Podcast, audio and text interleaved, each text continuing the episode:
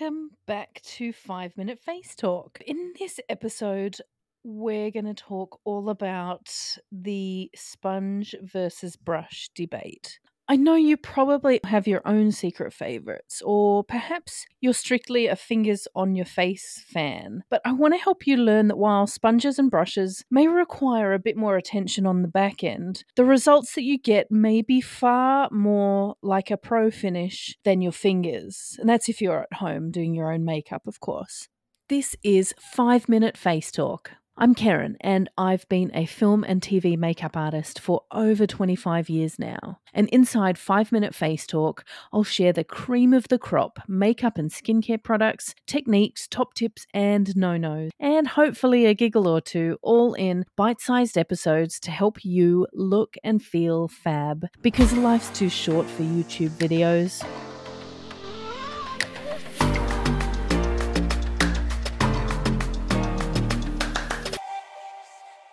For me at home, using foundation on my fingers means that my bathroom countertop, the clothes that I'm wearing, and no doubt every other thing within a five foot radius of me in the bathroom. And my bathroom's tiny, so that means basically that the entire bathroom has some remnants of foundation on it everything in that space is guaranteed to be touched by my Dior Backstage N2 or my Maybelline Fit Me Matte and Poreless Beige, depending on my current mood, of course. So, how do you decide whether you need a brush or a sponge? Well, I want to answer this by taking a look at the pros and cons of each. And while I may have my personal feelings about this, and in fact, I know I do because I know what my favorite is already. But I want to try to be objective with this as possible and keep it purely technical. So here we go.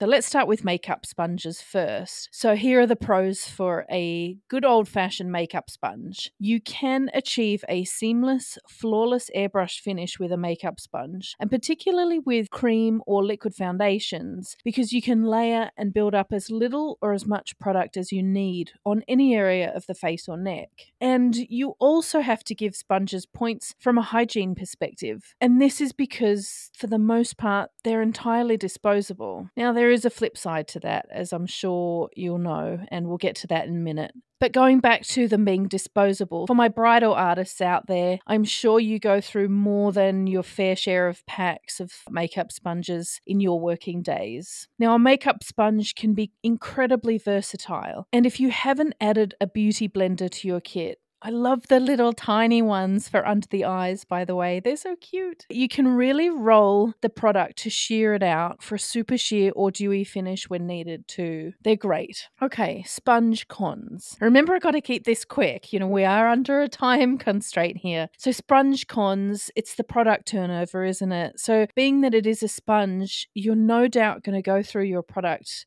no, not quickly, but you will go through it. And this can result in wasted product as your sponge will soak up a lot of the makeup that doesn't actually make it onto the skin. Now, if you're conscious about how many bins full of disposable waste you create at home or at work, then disposable sponges will add to that significantly. And this is part of my ongoing torture, basically. But I have some good news, and I've just learnt about this. But Beauty Blender fans rejoice with me just for a second, but you must make a switch if you haven't already to the EcoTools Bio Blender, which is the biodegradable option for a beauty blender. Now, this is really exciting, and I had no clue that these existed till I started researching for this episode. So, and I hope that this means in time non biodegradable blenders will be phased out and that they'll all become biodegradable. It just makes sense. So you have your bio blender, and after 30 days of use, obviously washing in between makeups, of course, you can simply throw it out into your compost. Isn't that wild? You just put it in your compost. And it's my understanding that if you toss it in the trash, it will take 180 days to fully break down. I've discovered a number of biodegradable makeup sponges as well, so I'll share them all with you in the show notes from today's episode so that you can make the switch as well. I'm just super excited about this. I mean, let's face it, sponges are disposable and that's why we use them. They can also be time consuming to clean. So here's where the work comes in, as it does take a minute to clean these guys when they're not doing the work for you. Now, this is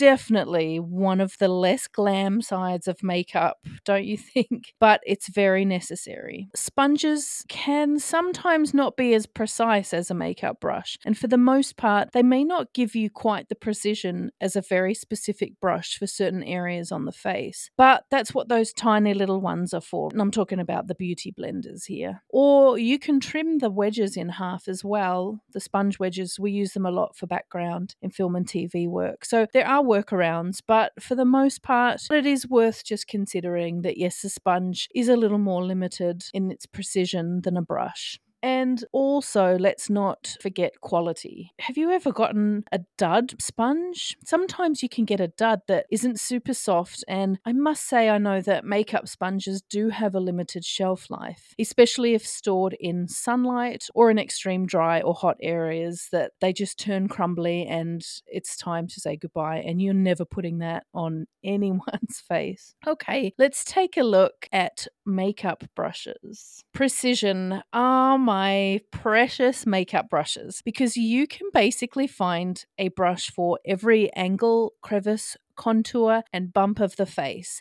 And I do think that makes them far more high precision than a makeup sponge. Brushes can be efficient with product use. Yep, a good brush will use and soak up less product than its spongy counterpart for sure. So this makes it a good choice for product efficiency variety of shape, size, and technique. So, as I mentioned, there is a brush for everything and everything for a brush. So, you are guaranteed once you build up your brush kit to find a brush to suit the look that you want to create. Now, I'm not sure about this one, but I guess in comparison to a sponge, it's true, and that's being easy to clean. So, yes, a brush is easy to clean by comparison, and if you clean it carefully, but the quantity that you go through on on a given day, that can kind of sour that for sure. And that might be the pessimist in me coming out to say hello. But if you're going to use 80 brushes in one day, I mean, that's not a fun brush cleaning session by any means, is it? Okay, and then that leads us to our brush cons. So, brushes can have a bit of a learning curve. Now, if you're starting out in makeup or if you're new to makeup brushes at home, there can be a learning curve, even just how to hold them comfortably in your hand, the angle the brush contacts the face, and how much pressure to apply. There are so many unspoken aspects to our job that I don't really even think about anymore. But yes,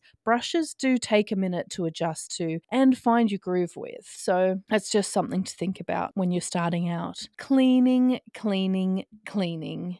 Now, for my makeup artist friends, as you know, every brush you use gets cleaned after every single face. And if you do five faces or you do 20 faces in a day, that's a lot of cleaning and a lot of brushes to get cleaned. So, I mean, let's not deny it, it can be a real chore. But that's why using a solvent based brush cleaner can be a quick solution to this first world dilemma of ours. I'll link to some of my favorite solvent based brush cleaners in the show notes as well. And I also want to share with you a post about how to dry makeup brushes properly, because in all honesty, that's as important as cleaning them. And really, it makes a difference to those brushes being dry and ready for their next use and for their longevity as well. There is nothing worse than when you're about to make contact on a face with a freshly cleaned brush and it's not dry properly. All these steps matter. So, yeah, I'll link to that and you can check it out storage matters, and not only after cleaning, but also in between jobs when traveling and when you're not working. Your brushes have to be stored safely and securely, otherwise, you can damage the bristles. Especially, for instance, I, I store mine in those Makeup Forever canisters, they're sort of cylindrical canisters. And if somebody happens to store it upside down, so all the bristles are on the bottom, and so you take the lid off and they're all bent bent over is torturous. It's just those little things. So make sure you store them well, or if they're in a brush roll, is a lovely, secure way to store a good brush set. Okay, that was my whirlwind sponges versus brushes pros and cons. So it's a pretty close call, in fact. And for me, when it comes down to the type of makeup I'm doing, the situation I'm in, and how many people I'm making up in a single morning, definitely influences whether I choose sponges or brushes. Now, for you at home, some of these factors probably won't ever apply, but what's still incredibly important is your hygiene and your cleaning routine. So think of this every day you use your makeup brushes and sponges and give them a good, thorough cleaning as often as you can. Okay, that's it for this episode. I'll see you next time.